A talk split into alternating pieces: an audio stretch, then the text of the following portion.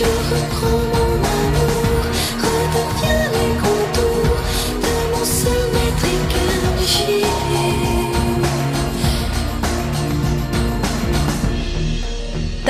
поет Милен Фармер о великом художнике. Практически так и вы, пацанчики, мне про него напели уже столько заявок, что ну, я просто не могла это проигнорировать. И сегодня будет выпуск по вашим пацанским заявкам про секси Эгона Шиле. Сразу прошу прощения у всех тех, кто пишет иногда в комментариях, а что это у вас там вот сопли в голос какой-то вот там не такой. Да, я снова болею, вообще голос я обрела буквально несколько дней назад. Так что, ребят, бывает Хотя, знаете, возможно, подкаст про Эгона Шилли и нужно писать слегка простывшим голосом. Сразу напомню, что теперь вы можете поддержать подкаст тремя способами. Э, Для патронов из России есть Boosty, для тех, кто не в России, Patreon работает, а также есть кошелек для донатов в криптовалюте. Если есть что, кидайте. Ну и напомню, что э, вы всегда можете организовать с нами какую-нибудь интересную, крутую коллабу, интеграцию. Пишите на info собака talktalk.me, мы что-нибудь придумаем. Ну и если хотите пообщаться со мной лично, Настей Четвериковой, то присоединяйтесь к телеграм-каналу «Искусство для пацанчиков», а также Ищите меня по тегу собака Настя 4Ч во всех соцсетях. И ссылки я, конечно же, оставлю все в описании. Ну а этот выпуск, как всегда, начну с того, где Шиле засветился в современной культуре. Итак, начнем с песни Милен Фармер, с которой, собственно, мы начали этот эпизод. «Je te rends ton amour» называется она, да. Конечно, мой французский же оставляет желать лучшего. 1999 года, вообще олдскул уже, можно сказать. Клип на эту песню, я ссылку на него оставлю вам в описании, потому что этот клип был таким скандальным, что его даже запрещали на некоторых каналах, прикиньте.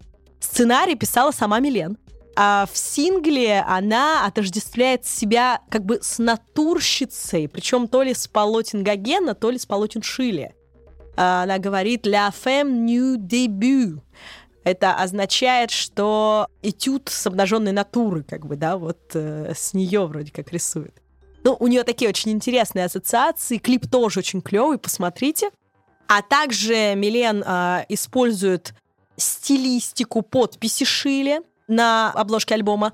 И мало того, дизайнер обложки Генри Ной очень гордился тем, что он э, выпустил этот э, сингл в бархатном таком конвертике, в котором находился крестовидный компакт-диск, представляете себе.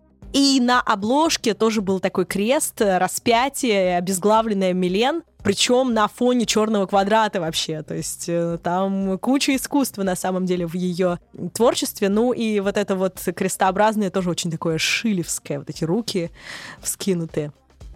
Ну, а помимо песни Милен Фармер 99 года, второй альбом инструментальной группы Rachel's, выпущенный в 1996 году, тоже называется «Музыка для Эгона Шиле». Представляете себе? Давайте послушаем немного.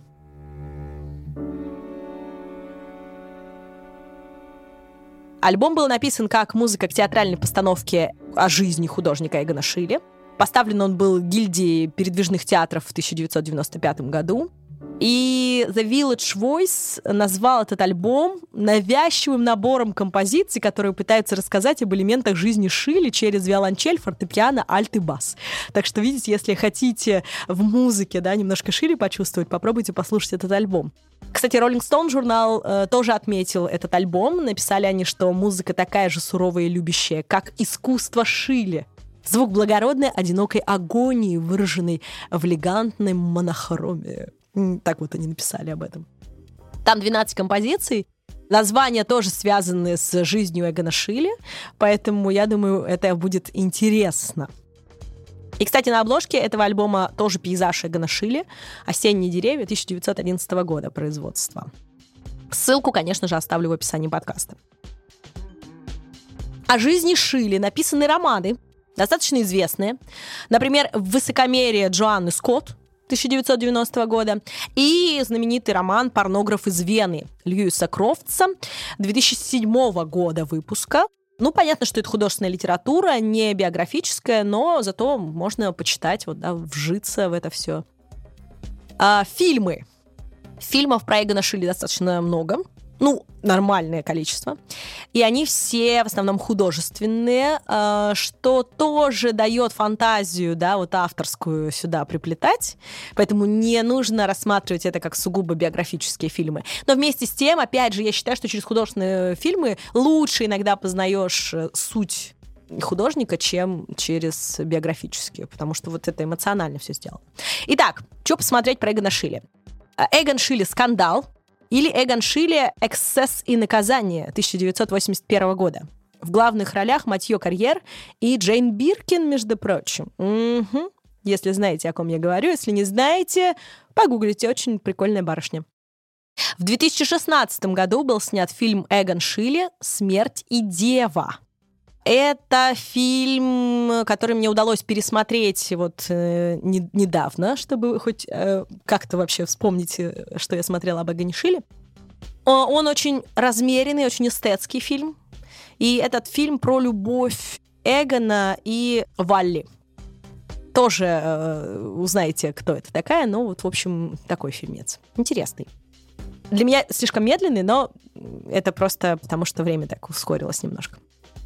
Дальше, в фильме а, Рауля Руиса Климта, о котором я упоминала, когда говорила о Климте 2006 года, Эгода Шилли играет Николай Кинский, между прочим, что, кстати, очень неплохо, а, мне кажется, подходит для этой роли. И также Эгон Шилли упоминается в пятом сезоне сериала «Бестыжие». Тоже можно порыться, пересмотреть, если вам нравится такое. Ну и, наконец, работы Шилли не избежали и токенизации – да, в мае 2002 года на платформе La Collection ИО завершилась выставка продажи токенов, созданных на основе 24 произведений Эгона Шилли из собрания Венского музея Леопольда. Так вот, одно из них это произведение, считавшееся утерянным на протяжении вообще 90 лет, то есть думали, что потеряли эту работу. Э, это полотно художника, ранее достаточно, э, Леопольд Чехашек за фортепиано. Леопольд Чехашек — это дядя Шиля, его опекун, мы о нем еще поговорим. Так вот, зачем музею Леопольда, достаточно богатому музею, токенизировать работы Шиля? Правильно, для того, чтобы подзаработать. Таким модным образом музей решил собрать средства для последующего выкупа реальных, не цифровых, а реальных картин для пополнения собрания своей коллекции. Кстати, цены на цифрового Шили варьировались от 500 до 1000 евро. По сравнению с продажей реальных работ Шили, которые стоят десятки миллионов, NFT Шили очень даже доступны. Но я задалась вопросом, а вот что мы в итоге покупаем-то? Что вот мы на руки получаем, когда покупаем цифрового шили? Не сопрет ли кто-нибудь это вообще? И не сможет ли украсть это из интернета какие-нибудь хакеры или какая-нибудь интернет-мафия? И э, я задала эти вопросы ребятам из подкаста «Смени пароль». Это такой авторитетный подкаст про кибербезопасность от экспертов Касперского. Так вот, они ответили, что покупая art-токен, ты получаешь, по сути, ссылку и ту не всегда, как оказалось. А еще э, есть, по идее, смарт-контракт, то есть такой юридический документ, который подтверждает подлинность твоей покупки. И вот послушайте, что ребята из «Смени пароль» думают по поводу того, почему сейчас так хайпует вся эта тема с продажей цифровизированного искусства. Да, как идея в начале своем это было интересно. Проблема в том, что хайп весь вокруг NFT он сейчас опять же поддерживается исключительно вот это вот э, указанием, то смотри, тут за миллионы долларов, да, там за сотни ну, миллионов да, да, долларов да. продают каких-то там картин с цифровыми обезьянками, да, и якобы это вот новое искусство и так далее. Но на самом деле подавляющее большинство таких случаев, когда какие-то безумные деньги платят за какие-то NFT-токены, знаете, на самом деле это еще один способ отмывания нелегальных доходов. Угу. Да, уже известны там истории, а, связанные с наркомафией, которая делает вот что, да, они берут, собственно, вот эти бабки, полученные от продажи наркотиков, угу. ну, как бы наркоту же там в этом смысле продают тоже через биткоин, да, через там даркнеты и так далее, то есть они набирают некий пул э, криптовалюты, которые нужно как-то легализовать. Что они с ней делают? Они берут и на нее покупают вот какой-нибудь NFT, да, mm-hmm. там за какие-то там денежки. А потом Им надо кому-то продать это, правильно? Правильно, да. То есть они берут... Себе же продаешь. Правильно, а потом, не знаю, твой там соседский картель или ты сам, у- сам у себя ее покупаешь за ценник в 10 раз больше, да, и на вопрос прохождения средств, откуда у тебя такая куча биткоинов, ты говоришь, так я вот тут NFT-картину продал. Отлично. Все, это сейчас является абсолютно как бы легальной схемой, ну, с точки зрения Да-да-да. законодательства. У нас же теперь как бы все, цифровые активы приравнены к, к реальным, и люди говорят, а вот, я тут NFT-шку продал за 200 миллионов долларов, а как бы а то, что до этого ты, по сути дела, сам ее, ну, а-ля анонимно, Ну, да-да-да. купил там за, не знаю, за сотку долларов, ну, это как бы цена выросла, большой спрос на искусство. Это получилось настоящее искусство для пацанчиков. Полную версию ответа от подкаста «СМИ и пароль» вы сможете услышать во втором сезоне, в седьмом выпуске. Э, И ссылку на подкаст, конечно же, я оставлю в описании. Спасибо экспертам Касперского за помощь. Мне, конечно, хочется верить в лучшее. Не в такой немного пессимистичный прогноз. И я обещаю собрать экспертов в области NFT и замутить с ними выпуск подкаста, чтобы расставить все у вас и у себя в голове по полочкам по этой теме. А теперь давайте вернемся от цифрового шили к реальному. Итак, за свою жизнь, 28 лет всего лишь, Эгон Шилли оставил около 300 картин и несколько тысяч рисунков. Прямыми наследниками Эгона Шилли были мать и две его сестры, Мелани и Герти, Гертруда. Мелани в замужестве Шустер умерла бездетной, поэтому не осталось, да, наследников. А вот сын Гертруды, Антон Пешка-младший, Антон Пешка вообще был э, другом Эгона Шилли, тоже художником или коллекционером работы Эгона Шилли. Э, И вот он женился на сестре Эгона, и у них вот остался сын, и их сын стал тоже художником и коллекционером, в частности, коллекционером работы Эгона Шилли. Племянник и племянница того самого Антона э, Пешки-младшего, Эвелин Пешка и Хельмут Пешка, они сегодня считаются самыми близкими родственниками Эгона Шилли. И, соответственно, они имеют некие права на его работы, на использование работ некоторых, да, и так далее. Это просто чем занимаются, да, потомки Эгона Шилли сейчас. Это тоже интересно. Так вот, сестра Шилли Мелани была замужем за Густавом Шустером, как я сказала, да? Сестра этого э, Шустера, э, Тереза, была женой некого Норберта Градиша. А вот его внук, Вернер Градиш, он основатель и президент Бугатти, например, Клаба в Австрии сегодня. И в родном городе Эгона Шилли в Тульне он э, обитает. Вернер Градиш, он владеет единственной на сегодня семейной коллекцией работ Эгона Шилли. Так что вот кому все досталось. Ну и помимо а, работ Шилли, Градиш коллекционирует гоночные машины и аксессуары марки Бугатти. Вот так. Но это еще не все. Прикольно знать, что в числе наследников Шилли есть некий Маркус Фюрер, троюродный племянник по материнской линии. Там, короче, очень сложная, да, генетика, но неважно. И он директор пивоваренного завода Габлицер. Или Габлицер, не знаю, как правильно произнести. И на этом заводе выпускают сегодня бутылочное пиво Эгон Шилли. Так что Шилли можно не только посмотреть, но и попробовать на вкус. Пиво продают, кстати, на некоторых открытиях выставок в музее Леопольда в Вене, так что можно, если получится как-нибудь испить Эгона Шилли, еще и посмотреть на его работы. Теперь тоже важная инфа, где хранится Эгон Шилли, где его посмотреть живьем. Самое большое, по-моему, э, количество работ хранится в музее Леопольда в Вене. Расположен он в седьмом районе Вены Найбау. И в музее Леопольда хранится э, на сегодня более 40 картин и почти 200 работ на бумаге. Представляете себе? Собрал эту коллекцию австрийский коллекционер и филантроп Рональд Леопольд. Собственно, его именем и называется музей. Другое крупное собрание Эгона Шиле находится в Америке в Neue Galerie, на Манхэттене. Им владеет э, 74-летний Рональд Лаудер, бывший министр обороны США и сын той самой Эсте Лаудер, которая, вы знаете, наверное, особенно девушки знают, что это создатель косметической, достаточно известной фирмы. Так вот, в 1984 году Лаудер стал помощником министра обороны США, работал в НАТО, Пентагоне и все такое. И спустя два года этой работы Рейган э, сделал его послом США в Австрии на целый год. И вот таким образом, таким образом он, собственно, начал знакомиться с австрийским искусством.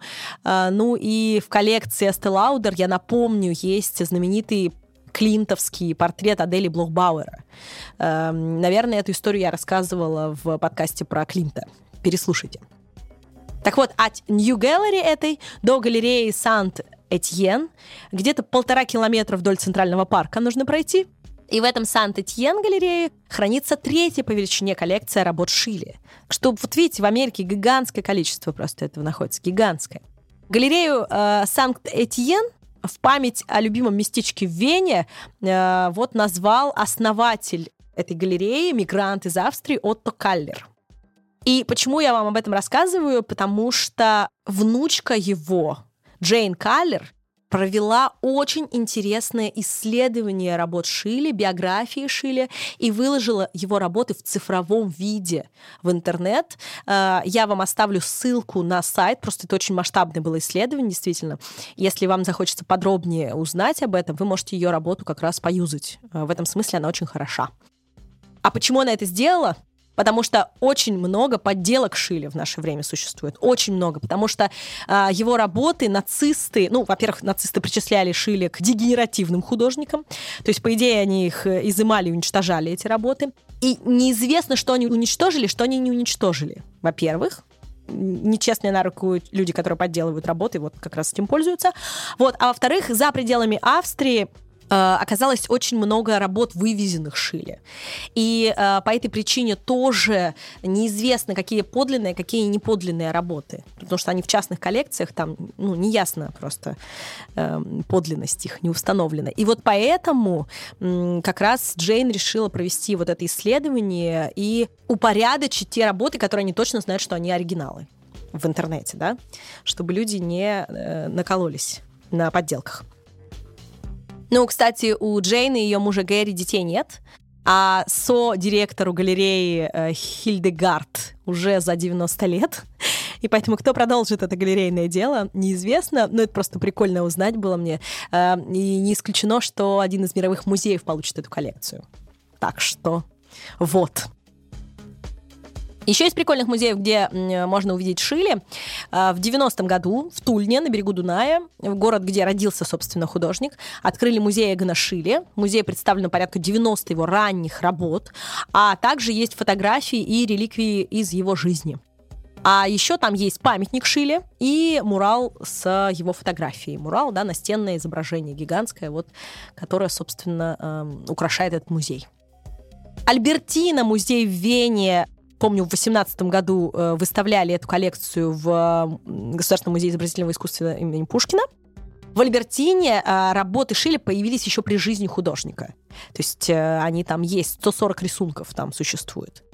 Вот, а вообще музеи, где есть Шилли, раскиданы по всему миру, в Чехии, в Голландии, в Израиле, в Германии, в Венгрии, помимо тех, которых я перечислила, тоже есть работы Шилли. Если нужно, я отправлю в телеграм-канал список, где можно его посмотреть подробнее.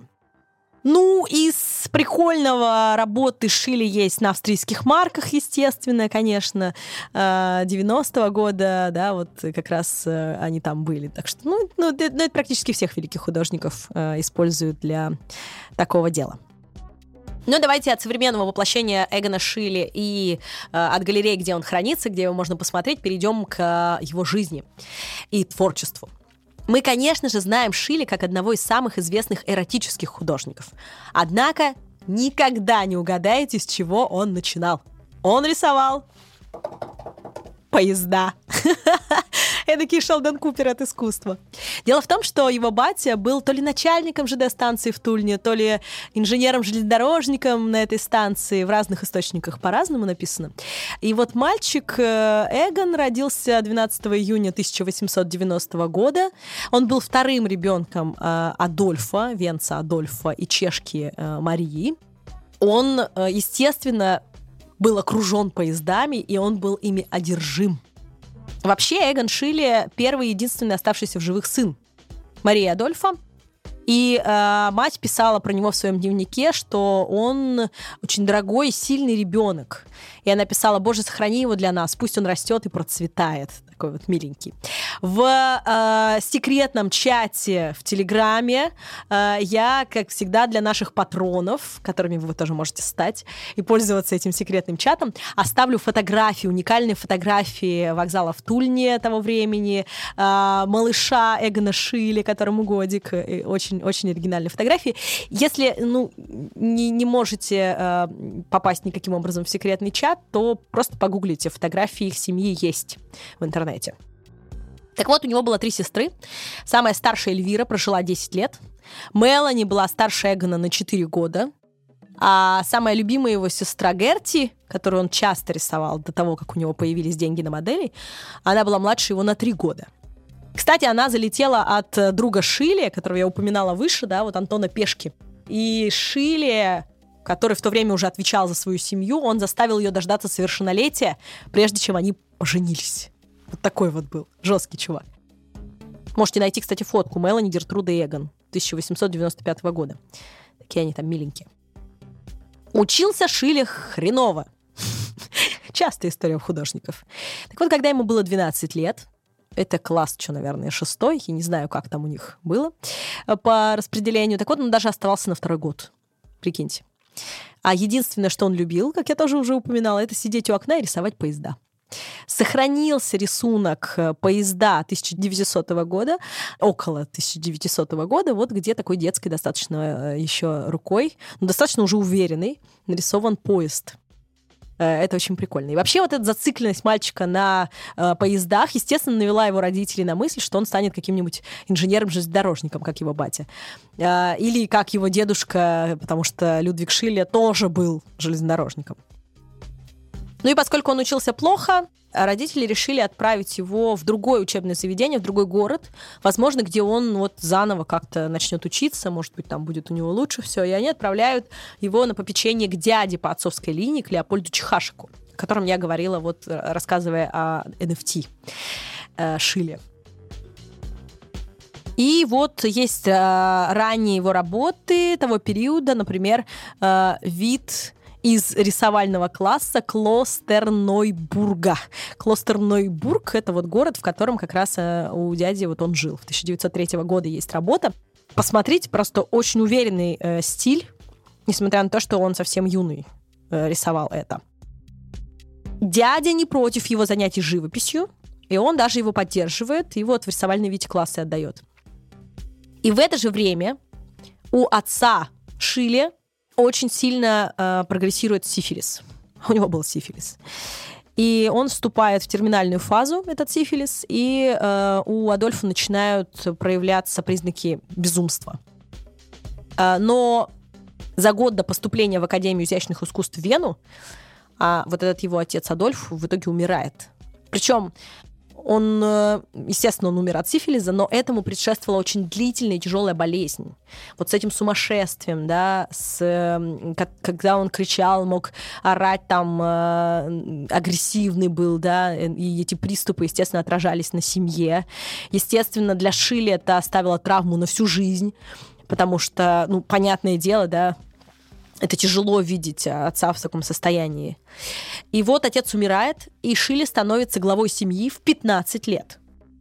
И при этом он очень нежно пишет об отце. Он пишет, я не знаю, есть ли кто-то еще, кто с такой же грустью, как я, вспоминает своего благородного отца. Да? То есть вот несмотря на то, что отец оставил такой глубокий травмирующий след э, в жизни их семьи, вот он все равно очень, очень почтительно к нему относился.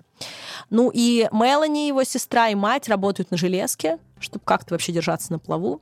Ну а дядя берет опекунство над Эгоном и над Гретти. Э, и, собственно, э, они живут у него, и он оплачивает их жизнь. Есть фотка Эгона Шилли в 16 лет. Поищите. Очень такой он там растрепанный немножко, но очень сосредоточенный мальчик. Конечно же, в руках у него палитра, да, что он рисует. Вот это основное его занятие. И есть автопортрет этого периода, 1905 года, частной коллекции находится. Там 15-летний Эгон Шиле э, изображает себя художником уже с палитрой в руках. То есть он уже себя манит исключительно художником с детства. Он не думает о чем-то другом в своей, для своей жизни, о какой-то другой карьере. В итоге Эгона выгоняют из школы, но э, при этом он очень легко сдает вступительные экзамены в Венскую академию изящных искусств. Поступил он туда в 16 лет, что достаточно рано было даже для того времени, для поступления в академию. И э, я хочу отметить э, для тех, кто посчитает его рисунки поздней, неумелой мазней какой-нибудь, скажет, что это что вообще такое нарисовано, что э, Эгон великолепно владел всеми классическими принципами письма, лепки, классических рисунков с обнаженной натуры. Он великолепно знал анатомию, то есть он получил замечательное знание и замечательную вот эту основу в Академии изящных искусств. Он мог и умел рисовать классически, да, но он отказался от этого, потому что он нашел свой стиль. Поэтому э, вот сразу оговорюсь. Ну и семья переезжает за ним в Вену, и вот его дядя Чехашек, э, Чехашек как будто чихнул кто-то, да, Чехашек, он очень заинтересован учебой племянника, он покупает ему все, что необходимо, и мало того, прививает ему манеры, что тоже важно для жизни да, в приличном обществе. Э, и он берет его с собой в путешествие. Э, хотя у них с Эгоном вообще не сходятся характеры, потому что Эгон, он взрывной, он очень своеобразный человек и молодой человек, а дядя, ну, такой дядя вот классических нравов все равно. И э, того периода вы можете посмотреть у него работы 1907 года, например, из путешествия. Церковь в Штайнахе на перевале Бреннер называется она. Э, вот тоже, да, очень классическая работа, четкие архитектурные линии, все прописано как надо, как вот как классический художник. Ну и именно в годы учения в академии, как и у многих других художников того периода, у Шиля случается климтомания. Потому что Клим в то время был ну, настолько необычным э, художником, настолько выделяющимся из э, всей академической вот этой вот толпы, что э, им заболевали многие молодые художники. И по случаю 60-летия э, своего правления император Франц Иосиф и его э, соратники организуют тщательно продуманную выставку, э, где как раз есть и работы Клинта.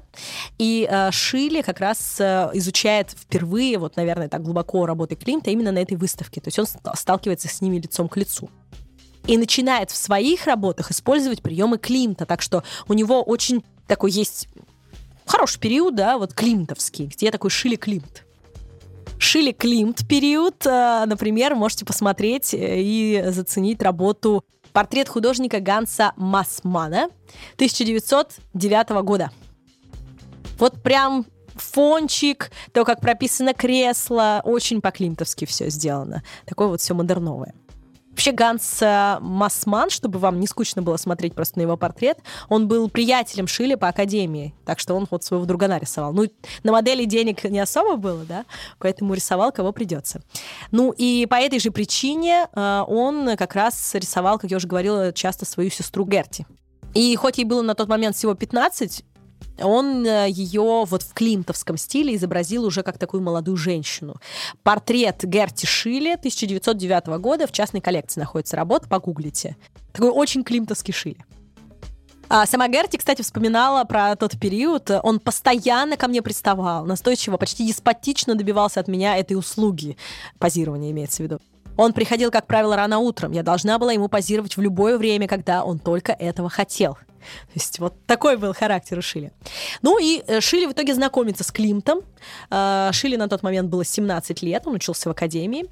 Климт э, стал опекать его, взял его в ученики, потому что считал слишком талантливым, это цитата. И он без проблем делился своими натурщицами.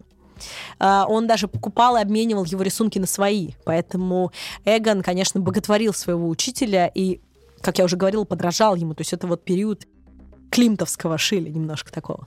Но достаточно быстро он уходит от манеры Климта и приходит к своей меньше, чем за год. То есть представьте себе, да, сломать все в себе, и классическое, и климтовское, которым ты болел, да, за год.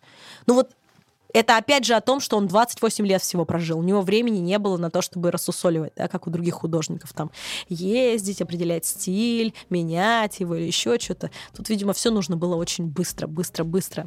Судьба такая.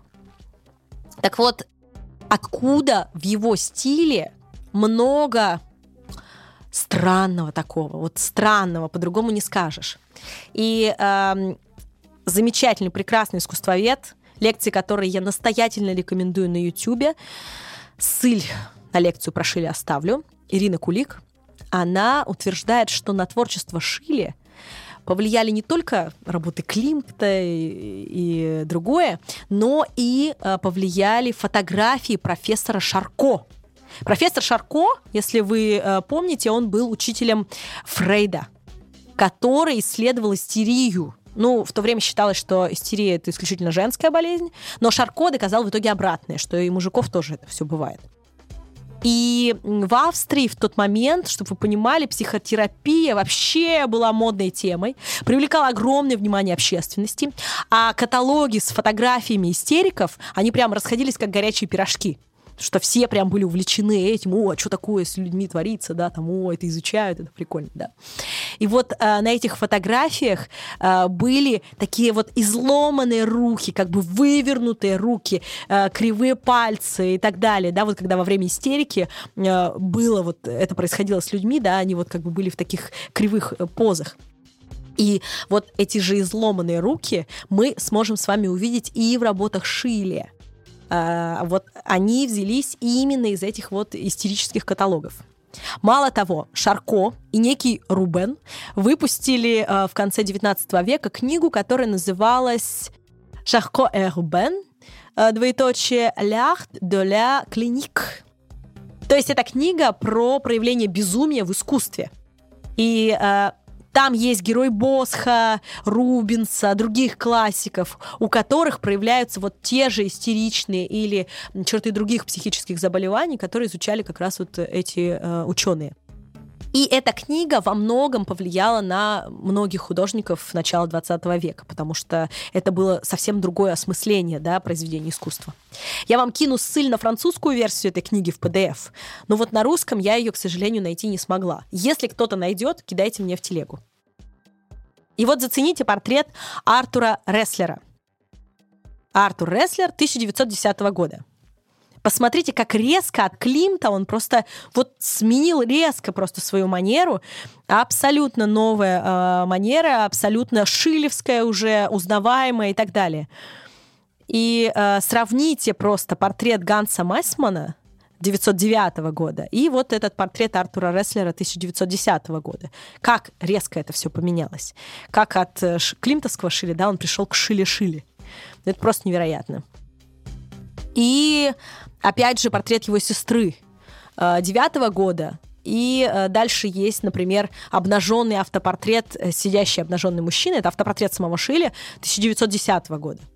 Ну, просто вот небо и земля, да. У него там отрубленные конечности какие-то. У него абсолютно невероятная цветовая игра в теле.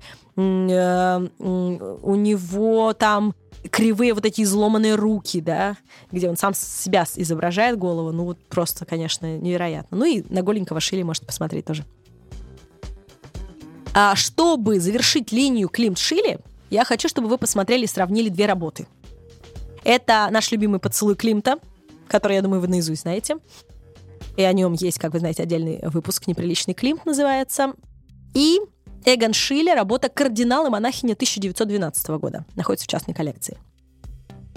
Если вы их сейчас рядом поставите, вы, конечно, поймете, что э, Шиле пародирует климтовский поцелуй. Э, на нем, правда, изображены э, лица самого художника, на, на работе Шиле, я имею в виду, да? Э, изображены лицо Шиле и его возлюбленной Валли. Но э, вместе с тем это просто вот просто он копирует буквально э, работу Климта, но уже в своей манере. Уже в своей манере. А, кстати, есть и э, портрет э, Шилли нарисовал Климта. Очень интересный, называется «Густав Климт в синем халате» 1913 года. Посмотрите тоже эту работу. Ну, э, вот снова эти изломанные руки, да, его. И Климт очень необычно здесь показан. Мне очень нравится эта работа. И она такая как будто недоделанная. Это тоже в стиле Шилли очень. Ну и, кстати, это, это недоделанность, это прямо отдельный такой вид искусства. То есть, да, это не, не, ну, типа, не... Мне некогда было делать, да, это я так задумал. Вот про что это.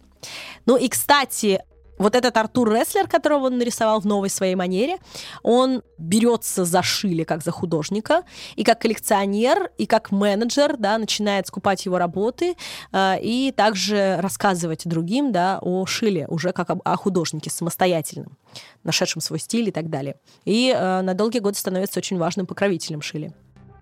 У Шили э, неоднократно были терки с однокурсниками, и поэтому в какой-то момент он просто свалил из академии. Его дядя был крайне возмущен.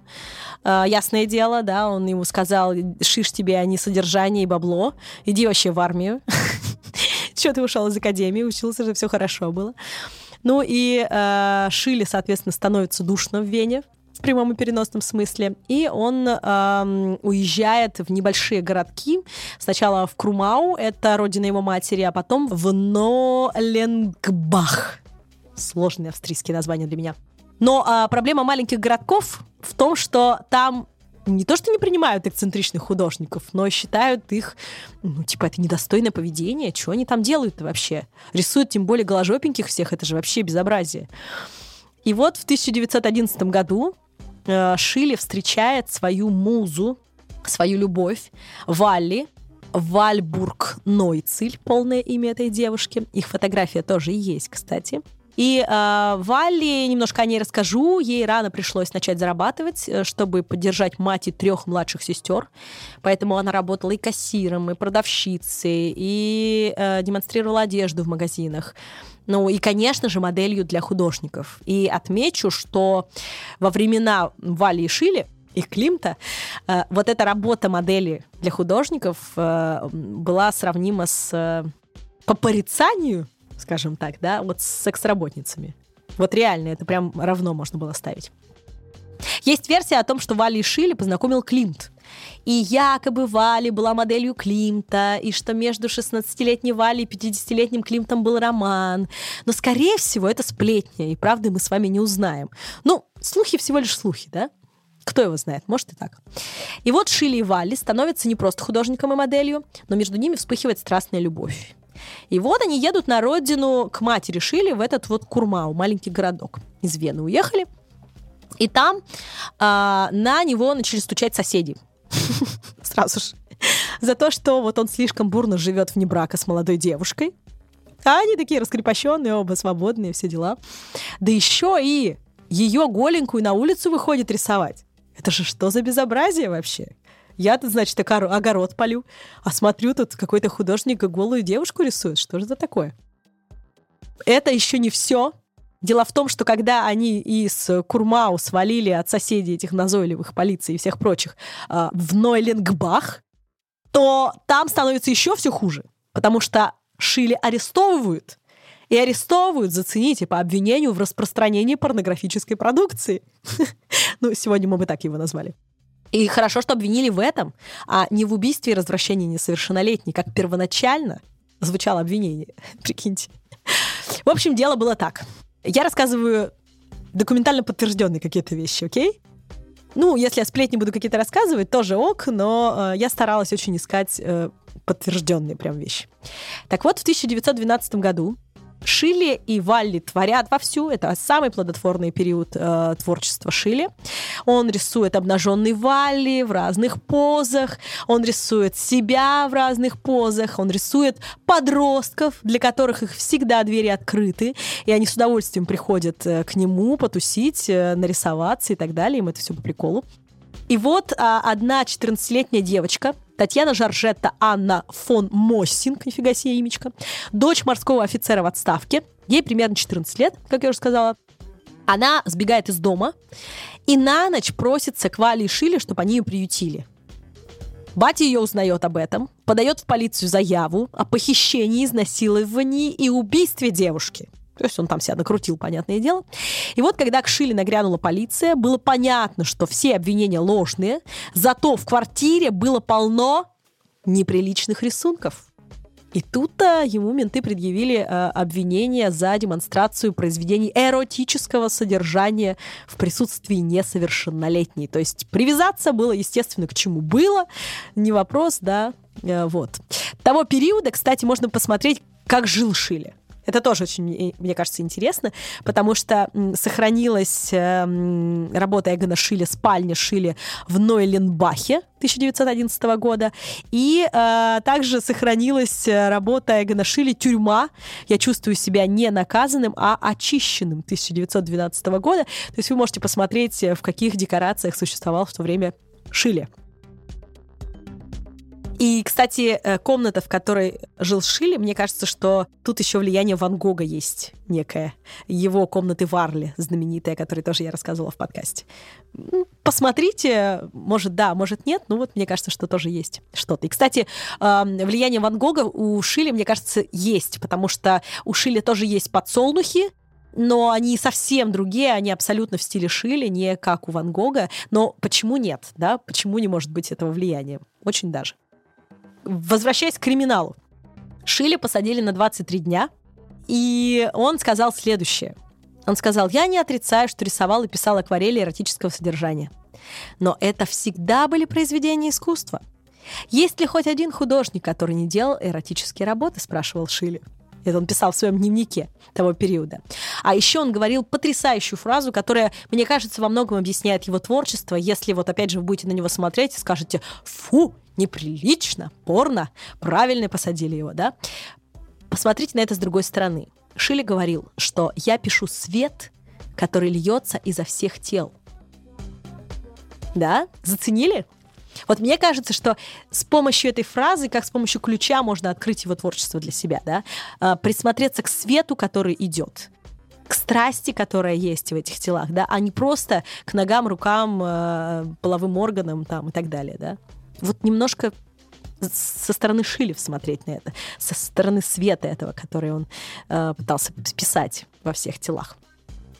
Еще одну фразу Шили здесь употреблю в этот период, потому что, мне кажется, она тоже очень здорово рассказывает о том, как его воспринимали, воспринимают до сих пор некоторые снобы. «Я пойду так далеко», — говорил он, что люди будут охвачены ужасом при виде каждого из моих произведений, каждого из произведений живого искусства. И в этом есть тоже очень клевая штука, потому что когда ты смотришь на работы Шили, ты понимаешь, что все это живые существа с их страстями, болью, а, усталостью или наоборот с а, возбуждением каким-то, да. То есть э, его работы они действительно живые, потому что они настоящие, потому что он не писал вот этих вот а, поз классических обнаженной натуры, да, а, вот этих вот а, каких-то прям модельных поз. Вот он этого не делал, он писал а, натуру м, изломанную, кривую. Это похоже на то, что делал э, Эдгар Дега. Эдгар Дега писал чаще всего лошадей и балерин. Почему? Потому что он терпеть не мог классических существ, да, классические их позы. Это было ему неинтересно. Ему нравились позы, в которые могут встать балерины, да, обычный человек не может такого сделать, да, и поэтому он их писал, что это необычный ракурс, потому что это какой-то живой ракурс, это может быть изломанный ракурс, да, но ненормальный. А, И лошадей именно по этой же причине он писал, да, потому что вот их тела могут таким образом трансформироваться, как не а, одни другие тела других существ. И э, у Шили это же есть. Вот тоже есть эта естественность. Изломанная, ну, так бывает. Мы так выглядим иногда, просто мы же себя не, не со стороны не смотрим на себя. Так вот, естественно, тем фактом, что он отсидел в тюрьме, хоть и недолго, Шили был глубоко травмирован.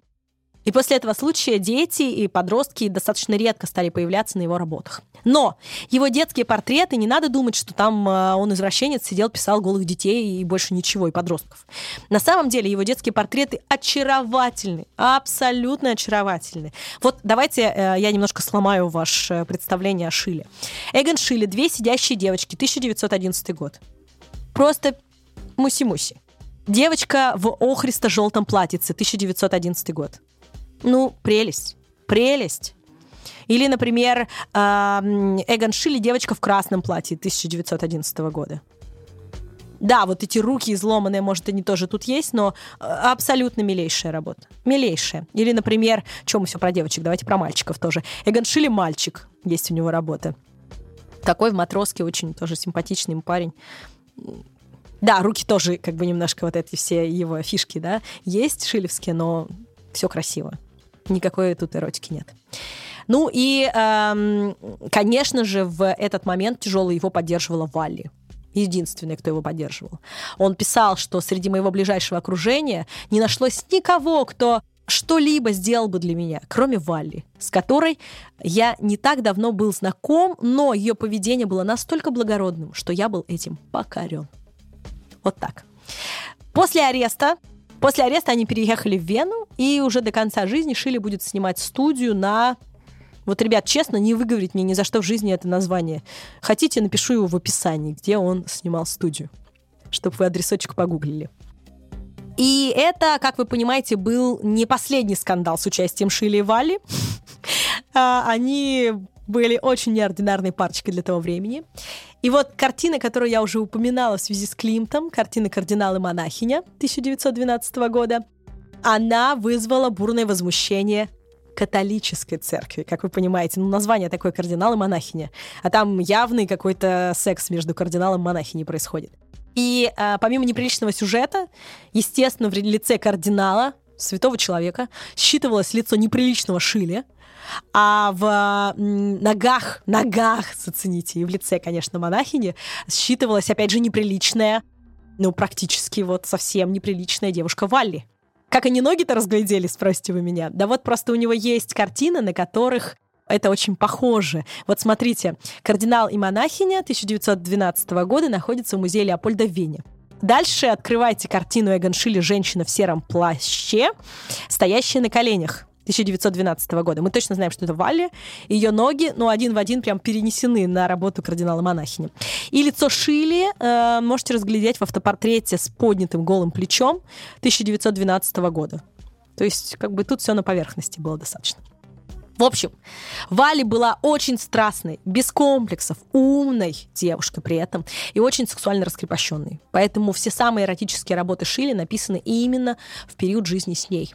Она позировала одна, она позировала в компании, ну и, кстати, заодно она таким образом контролировала страстного Шили, потому что, конечно же, тоже ревновала его. И давайте посмотрим э, работы этого периода. Вали в красной блузке. Эгон Шиле, 13 год, частная коллекция. Очень сексуально, с закинутыми ногами, с чулочками, с красными оборками, в этих вот панталонах э, кружевных. Ну, прямо м, секси. Или, например, Эгон Шиле «Обнаженные девушки» 1912 года. Вот тоже они там скукожены в таких позах, очень неординарных, да, ну, ну красиво. Или, например, «Половой акт», работа Шиле 1915 года, где, ну, прям, ну, понятное дело, секс, да. Красиво. А, рыжеволосые девушки, считай, все вот Вали. Эгон Шилли, женщина в черных чулках. Тоже очень красивая поза, очень э, красивая Валли. Э, даже рук, кстати, здесь не видно. Единственная работа, где э, акцент на ногах и попе. Ну, очень красиво. И, кстати, эту работу засветили в фильме Эгон Шилли «Смерть и дева» в одном из эпизодов. А, Вот в секретный чат я выложу прям рядом эту работу и этот эпизод, чтобы вы понимали, что в этом фильме очень много вообще его картин э, можно увидеть вот живьем. Когда я говорила о Вале, я сказала, помимо того, что она была сексуальной и все такое, она еще была очень умная. Так вот, она, по сути, стала его арт-менеджером. Она заключала сделки, она самолично приносила картины э, заказчикам, она оплачивала счета. Короче, она вела его дела, которые он сам, как художник творческий, да, просто не в состоянии был это делать.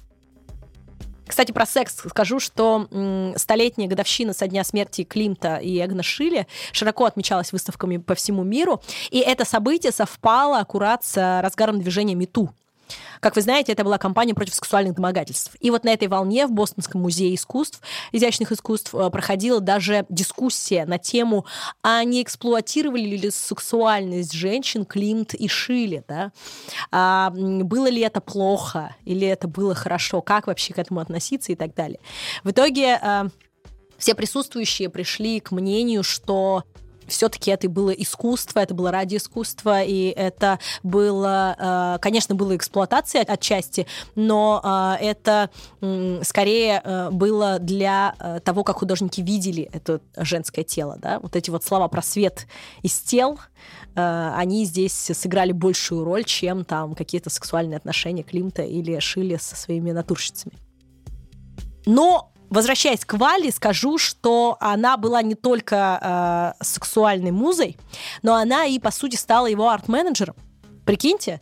То есть э, эта Вали стала заключать сделки стала самолично приносить картины Шиле заказчикам, стала оплачивать счета, вела его дела. То есть она стала, по сути, его помощницей, его секретарем вообще. Вот все. И есть замечательная работа э, Эгона Шиле «Валли Нойцель», 1912 года, где он ее представил не просто раздетой в каких-то раскрепощенных позах, а вот серьезной такой бизнес-леди. Так что вот.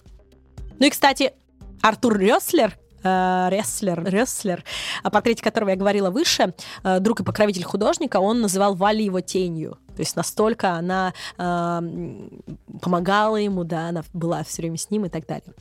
И вот в 1915 году э, Шилли получает повестку в армию. Война же, Первая мировая война идет. И э, Шиле пишет в письме Рёслеру, что он планирует неожиданно жениться и как можно выгоднее, и не на Валли. Пам-пам. Сейчас такой должен быть опять звук разбитого стекла.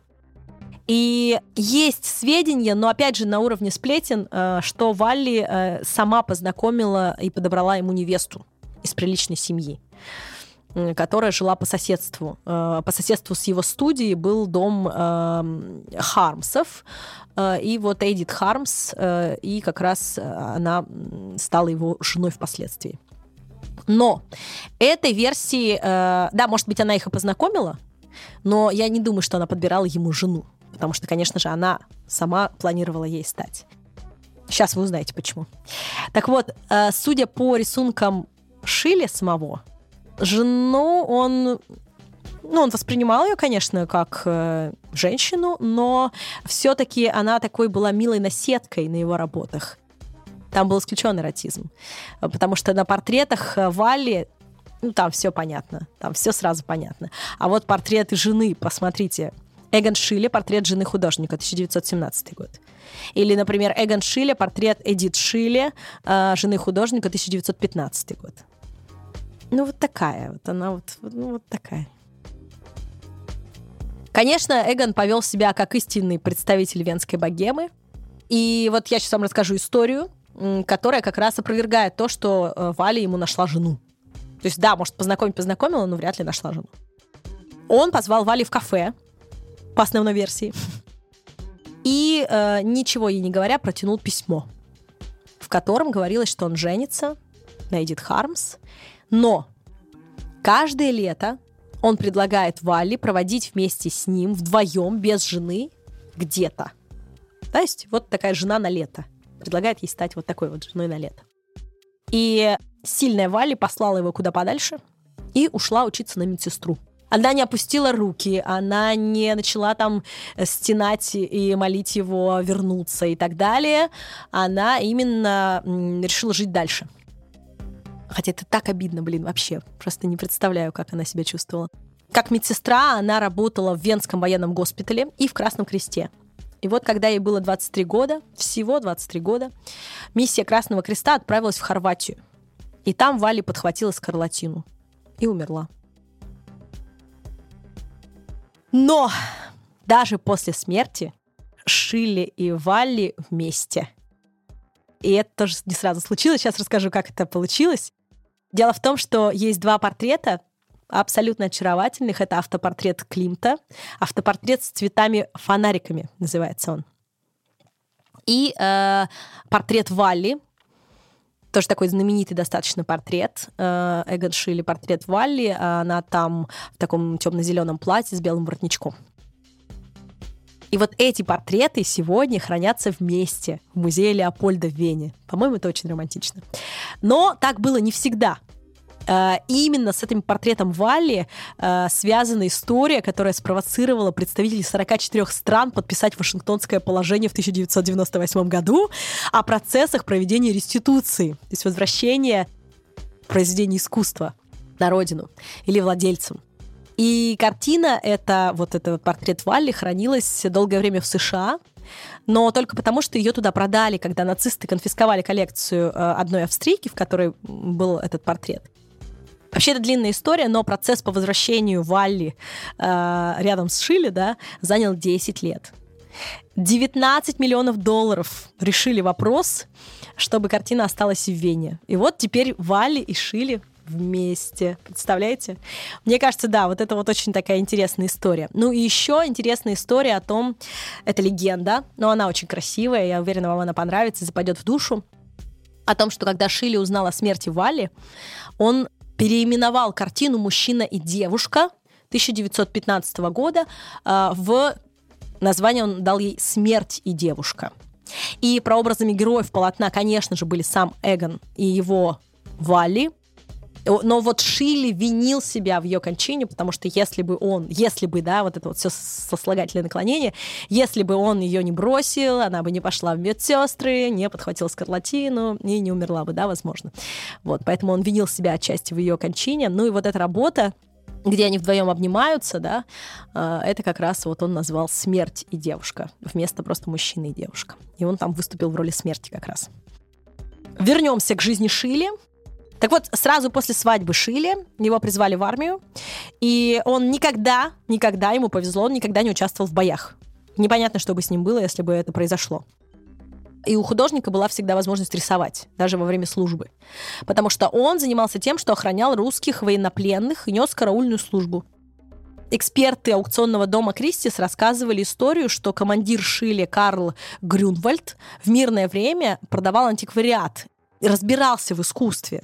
И вот увидев работы юного э, художника, он купил одну, а впоследствии приложил э, все усилия, чтобы спасти Шили от отправки на фронт. То есть его поклонники, да, э, поклонники искусства, да, тоже вот оценили его, и поэтому он вот был в, в тылу. И, кстати, этого периода у него есть работы, э, портрет русского военнопленного, например, Григория Кладжишули, Эгона Шили, 1916 год, это Чикагский институт искусств. И в то же время Шили участвует в выставке Венского сецессиона. Венский сецессион, подробнее о нем я рассказываю в подкасте о Климте, это собрание художников, которые вот новой волны, да, не академических, а вот новой волны. И вот э, Шили рисует для этой выставки, э, 49-й выставки, обложку, которую тоже можно посмотреть в интернете. Эгон Шили, афиша 49-й выставки Венского сецессиона. Э, в 1917 году он сосредотачивается на своей творческой карьере в Вене. И за это время, за небольшое время, Шили создает множество работ. Например, того времени работы его Эгон Шили «Лежащая обнаженная» 1917 года. И, кстати, моя любимая картина Эгона Шили, она тоже относится к этому плодотворному, но, к сожалению, очень короткому периоду, который длился всего один год. А, а называется эта работа Думаю, сейчас многие скажут, что это и ваша тоже любимая работа. Называется она «Сидящая женщина с согнутым коленом». 1917 год находится в Праге, в Национальной галерее. Там тоже недорисованные ноги э, и очень красивая рыжеволосая девушка в зеленой э, изумрудной такой майке, в панталонах, в черных чулках сидит и обнимает свою ногу. Ну, безумно красивая работа. Вот, пожалуй, из всех работ Шили я очень люблю его автопортреты и вот эту. И э, внешняя модель очень похожа на его жену Эдит, потому что у нее были карие глаза, тоже рыжие волосы. А, но в ней же есть и черты Валли. И отчасти сестры Эдит Адель, которую Шиле тоже рисовал. Поэтому тут вот три женщины, мне кажется, в одной совмещены. Так что, возможно, это вообще фантазия. А возможно, это какая-то такая вот натурщица, о которой мы не знаем просто. Так, а теперь прошу вас э, найти картину «Семья» 1918 года. Она хранится в Бельведере в Вене, как и э, «Поцелуй Климта» там же хранится. «Семья», 1918 год, Шили. И вот на фоне этой картины как раз расскажу вам историю. Финальную историю. 1918 год. Шили узнает о беременности своей жены. Пишет работу «Семья». То есть ребенок еще его нет, но вот он фантазирует, что вот он уже есть. На ней все э, в очень необычных для Шили позах. Вот не изломанных нервных вот этих, да, немножко колючих, а наоборот, они все очень спокойные, они расслаблены, там нет напряжения. Их глаза всех этих троих, да, всей этой семьи, они как будто смотрят в бесконечность, они как будто засмотрелись вот так вот на какое-то время, задумались. И картина «Семья» — это одна из самых печальных и тихих картин у Шиле. На ней он, естественно, изобразил себя, свою жену и вот нерожденного их ребенка, но как будто рожденного. И сейчас трудно говорить, насколько Шиле предчувствовал да, э, смерть, скорую трагедию, но эм, уж очень вот она предсказана в этих вот их расслабленных позах. Такая вот нет никакого напряжения, нет никакого страха, нет никакой боли. И э, вот это ощущение обреченности какой-то, оно тоже присутствует на этой работе. Поэтому посмотрите на нее внимательно. А я расскажу о том, что испанка или испанский грипп, который начался в последние месяцы Первой мировой войны, убила гораздо больше людей, чем вот этот вот военный конфликт массовый, да. Его жена Эдит умерла от испанки на шестом месяце беременности. Через три дня после нее умер и сам Эгон Шиле. По некоторым данным, ему даже не говорили о смерти жены. Хотя, опять же, мы не можем сказать, что так было или нет. И э, теперь каждый раз, когда энциклопедии какие-нибудь э, пишут статью про испанку, они используют именно эту картину Эгона Шиле «Семья». Вот такая вот история. Но от жизни и творчества Шиле я хочу еще вот чуть-чуть зацепить важные моменты, о которых я просто не успела э, сказать, потому что, ну, хотелось как-то вот выстроить линию жизни параллельно с его творчеством. Шиле был не только художником, но и неплохим поэтом. Послушайте. Стихотворение называется «Автопортрет» 1910 года. «Жить значит прыснуть семенем. Жить значит выбрасывать семя, расточать. Для кого? Для других бедных. Может быть, для вечных шкалеров? Я приносил дары, посылал и дарил глаза. Выражающий и есть художник. Живущий один-единственный. Я для себя и того, для кого голодное пьянство во мне, свободы со мной и есть все. И также для каждого, потому что каждого я люблю. Люблю. Я среди благороднейших, самых благородных и тех, кто расплачивается, расплачивается больше всех. Я человек, я люблю смерть и люблю жизнь. Эгон Шиль. Понимаю, что вам кажется это бредом, но на самом деле, если вчитаться в эти стихи, очень понятна концепция его творчества. Ну и про себя тоже, да? Вообще автопортретов, раз уж я заговорила о них, у Эгона Шиле сотни от его раннего автопортрета в совсем романтической школьной манере, о котором я говорила выше, до обнаженных портретов Шиле, где он практически распинает себя, как Христос, или мастурбирует, или где он взъерошенный юноша, или где он абсолютно... В общем, он на всех абсолютно разный и очень артистичный. Очень артистичный. Однако, несмотря на то, что Шиле мастер пор- портретов и обнаженки, самой дорогой работой его выставленной на аукцион на сегодняшний день является пейзаж. Называется он «Дома с пестрым бельем». Написан в 1914 году маслом на холсте. На распродаже импрессионистов и искусства периода модерна в Лондоне в 2011 году за него отдали почти 40 лямов долларов. И вот, э, собственно, ее купил музей Леопольда, теперь там она находится. Вообще, его многие пейзажи — это, по сути, те же портреты. Особенно, где есть деревья. Потому что вот эти истерически выломанные руки, да, с его работ, и дистрофически истощенные немножко тела, которые он чаще рисует, да, потому что, видимо, сам такой был, а, они вот похожи на деревья на его работах. Например, «Осенние деревья» 911 года, о которых я упоминала в начале. Или, например, э, «Сливовое дерево» Шили. Посмотрите, там даже есть, мне кажется, контуры женского тела вообще, да. Вот эти ветки, они похожи вот на руки с его портретов. И еще я хочу упомянуть э, тему смерти в его творчестве. На эту тему написаны отдельные статьи и так далее, поэтому э, долго не буду говорить, но перечислю несколько работ, которые вы сможете посмотреть. Причем все эти работы связаны с мертвой матерью. У него целый цикл, можно сказать, есть, связанный с вот этим, с мертвой матерью. Почему? При этом, э, когда он их писал, маман его была жива и здорова. Почему это было? А, Некоторые исследователи опять притягивают сюда фрейдизм, очень популярный в то время, да? Почему? Потому что, возможно, так можно интерпретировать с помощью фрейдизма, да, намерение убивать свою мать, да, в творчестве, таким образом подавляя свой эдипов комплекс, да?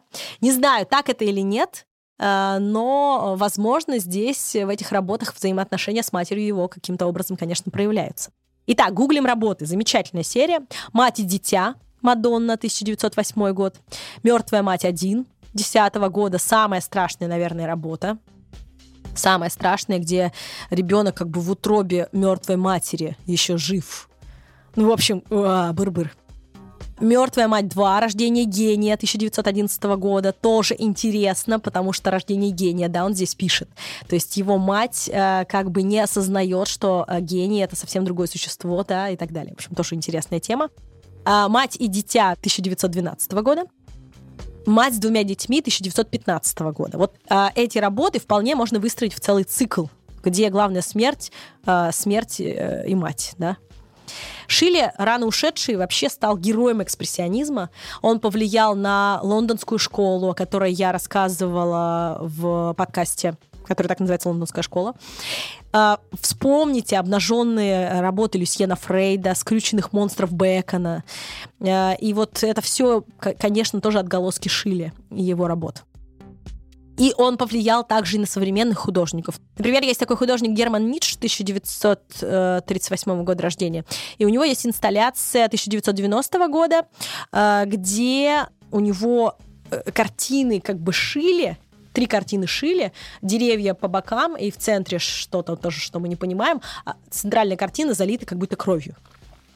То есть эм, здесь тоже о телесном на самом деле разговор, да, а вот это, о, о смерти, о гибельности, о страданиях, да, вот он вот что-то есть.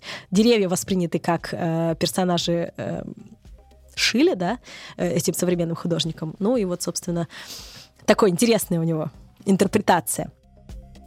В 60-х годах Шиллер распробовали в США и Англии, и он там повлиял на художников. В 80-х годах он повлиял на венских акционистов.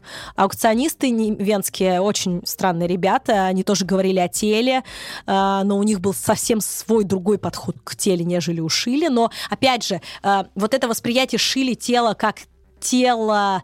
эм, не просто статичного, да, а вот в действии, да, живого тела. До него тоже так никто не делал, поэтому это было очень важно для современных художников, которые там делали всякие акции, тоже связанные с телом. Вот эти венские аукционисты, они там себя всяко мучили. Ну, тоже было влияние Шили однозначно. Да, и еще отчасти это такой некий алтарь, который современных художников выводит, да, вот Шили э, на алтарь свой. Как и многих, правда, современных художников. Кстати, о современных художниках. Хочу вам всем порекомендовать до 30 сентября успеть заскочить в ГЭС. А ГЭС-2 — это потрясающая территория современного искусства в Москве, где сейчас проходит выставка «Настройки 2». Это не выставка, это целый проект, который связан с аудио невероятными э, инсталляциями. Э, и плюс к этому картинами современных художников, и не очень современных, таких как Кандинский, например. Там есть и Константин Бранкузи, его скульптура, там есть и э, Вильям де Кунинг, его скульптура. Э, в своем э, запрещенной сети в России. Я выложила уже э, пост о этой выставке в телеграм-канале «Искусство для пацанчиков». Вы тоже можете найти небольшую экскурсию мою по этой э, выставке. И я прям всем э, очень рекомендую попасть и посмотреть э, современных художников туда и музыкантов, потому что э, сейчас очень тяжело с э, зарубежным современным искусством у нас в стране, как вы понимаете, а там все это есть. И я прям рекомендую. Вот хорошо сделана выставка и хорошо сделан проект весь, замечательно. Э, рекомендую отправиться в ГС-2 на проект «Настройки 2». Знаете, у Эгода Шилля была прекрасная фраза про современное искусство, которой я хочу закончить этот подкаст. Он сказал, искусство не может быть современным. Искусство изначально вечно. Вот на этой прекрасной ноте разрешите откланяться. Спасибо большое за то, что слушаете нас, и да пребудет с вами сила искусства.